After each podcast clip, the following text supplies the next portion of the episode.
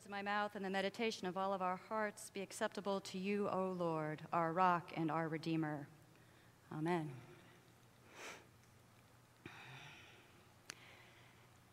Kerry Egan is a hospice chaplain, and she wrote a book called On Living, which are stories from her dying patients, stories of their lives that they wanted us to know. Gloria was an older woman as she was dying, and she recalls her early life to Kerry. She didn't really understand how babies were made, and when she was 19, found herself pregnant. Her parents sent her to a home for unwed mothers in Charleston, South Carolina, where she lived for six months before giving birth to her son. After she gave birth to him, she left and went back home with her parents, leaving the son to be adopted. When she got back home, she realized she'd made a terrible mistake. She had to have her son. She had to get him back. So she called up the home and she spoke to Ruth, the social worker, who said, I'm sorry, that's it. He's better off anyway with an adoptive family. He needs stability in his life. But Gloria was determined. She kept talking and begging and trying to see how she could get her son back. And it turns out that she could get him back if only she could pay for all the expenses the six months that she had stayed there, the doctor's expenses, the birthing expenses, and now the care of her son. And somehow she managed to scrape together the money, and her grandmother drove her to Charleston to get her son back. But he never knew this story. He never knew that the man that his mother married two years later, the angry and unhappy man was not his father. He never knew that she loved him so much she went back for him. She never knew, he never knew how much she sacrificed for him, his commu- her community, her education, her family, her marriage prospects for him. He never knew. And she couldn't tell him. She was too afraid. She was afraid the social worker might be right, that he would rather have been adopted by somebody else, that he needed a different family, that he wished she hadn't come back for him. But even as she tells Kerry these fears, she also speaks of her love. I loved him so much. I hadn't even met him, she says. Can you, isn't it amazing? Can you believe it? That you can love someone so much that you will give up everything, your whole life for him. I want him to know that I love him not because of who he is, but because he is. But she couldn't imagine telling him. She couldn't imagine because she was in a dark place. These secrets were held in the darkness in her heart. And it's the same darkness we read about in today's gospel reading from John the same darkness. This is the second part of the Nicodemus story. Nicodemus has come to see Jesus. Nicodemus is a Pharisee who comes in the darkness to see Jesus, find out who he is, what is this new birth that he is offering. And Nicodemus leaves in the darkness because he doesn't quite understand and isn't ready to understand the rebirth that Jesus is offering him. And Gloria is in the darkness too. And in her dark place, the dark space where she holds these secrets, she has her secret fear that she's not enough for her son and never was. The secret shame that she gave birth to this child the way that she did. This confusion about how to tell him, what to tell him as she lies dying. That's her darkness. And she is judging and condemning herself about this darkness, in this darkness. Those words, condemn and judge, are in our gospel reading as well, and they we have two different words, translations, for the one word that is in the Greek. The Greek word is krine, which means to condemn or judge, but it is also related to the word, it's the verb of the noun krisis in Greek, which is the root word of our word crisis. So if you read all the verses that say condemn or judge as in crisis or a form of crisis, it begins to change the reading. Let's pick one verse. And this is the crisis that the light has come into the world, but the people loved darkness more than the light. And we do sometimes. We do prefer the darkness. We hide things in those dark places because we don't necessarily want people to know we don't have it all together, that we're not perfect, that this pandemic's been a whole lot harder than we would like to admit. In our dark places, maybe we have something big like Gloria. Maybe we have other fears, the fears of not being enough, the shame of a decision we made at one point or circumstances beyond our control like our upbringing. Maybe we have confusion about our marriage or our singleness or where God fits into our lives. And we hold those close because we don't want other people to know. But by holding them close, we hold them away from God and don't let the light in. We are complicated people that way.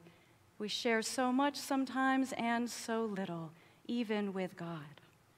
And that's a crisis to be withholding secrets in the darkness away from the light of Christ. And the light of Christ is there to shine on our darkness, to shine God's purpose of justice and mercy and love and compassion and peace onto our lives and draw us out of the darkness. And it is a crisis when we can't let that happen. But the light will find us. The light of Christ will find us as it found Gloria. So she tells all this to Kerry, and she says, Kerry, I want you to tell my son for me his story. Kerry says rightly, I think that's for you to tell, Gloria. Oh, no, no, I can't do that. A week later, Kerry came back, and Gloria said, Okay, I've got an idea. Uh, you will tell him, and I will sit next to you while you're on the phone. It's like I'm in the conversation. And Kerry says, Hmm. Three or four days later, they meet again, and Glor- Kerry, Gloria says, Okay, okay, I will tell him on the phone, and I want you sitting right next to me so that I, you can give me support. Hmm, says Kerry. Kerry returned a week later, and Gloria had already told her son. What changed? How did Gloria move from darkness into the light? How did the light of Christ find her? Well, she's vulnerable in those last days before she dies, the last weeks and months. She's vulnerable, that's one thing. And in that vulnerability, she could see that her love for her son was greater than her fears. Her love was greater than her fears. And this is where I come to John 3:16. I'm sure you all have been wondering how this good cradle Episcopalian was going to deal with this verse. And maybe you heard echoes of Gloria's statement about how much she loved her son in this verse For God so loved the world that he gave his only Son, so that whoever may believe in him may not perish, but may have eternal life.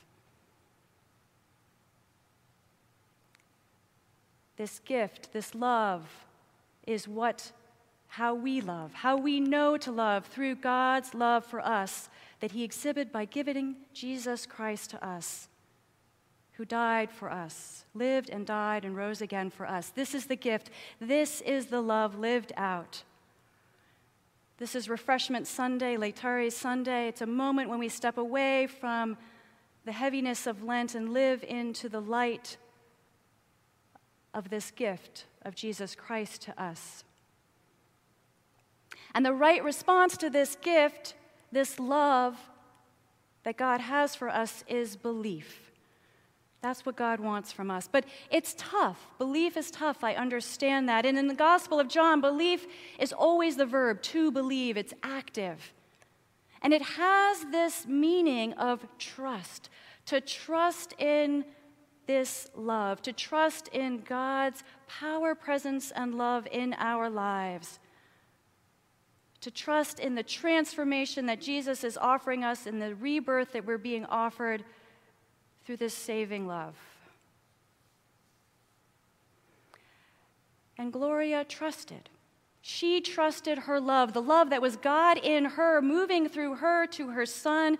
We are all vessels of that love in our own lives. Gloria is that vessel for her son. She trusted that her love would hold them both and overcome her fears.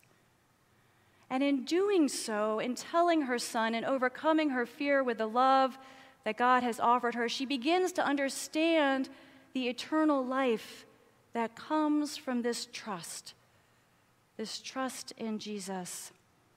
She begins to understand that eternal life is here and now. That's one of the messages from the Gospel of John. Eternal life is what happens after the transformation. It's part of that rebirth that we are offered in the saving grace and saving love of Jesus Christ. This is where John 3:16 is not complete without John 3:17.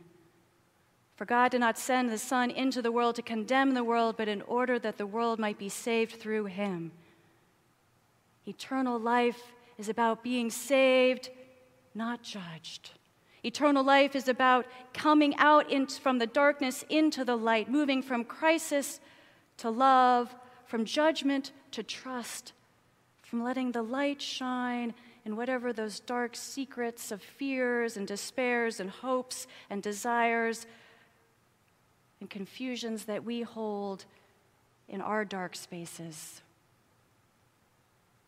That's the eternal life. That is what saves us, given to us through the love of Jesus.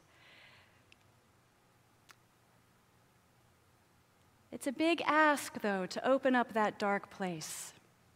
But I want you to think about your dark places, wherever they may be in your lives the big things, the little things, those that you hold in secret, even from God. And imagine God's light shining on them in your heart, in your dark place. Imagine the rebirth that comes for you when you trust fully in Jesus the Son.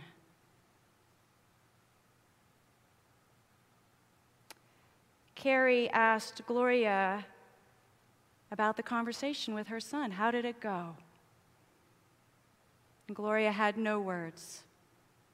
She just smiled and then cried and began to laugh.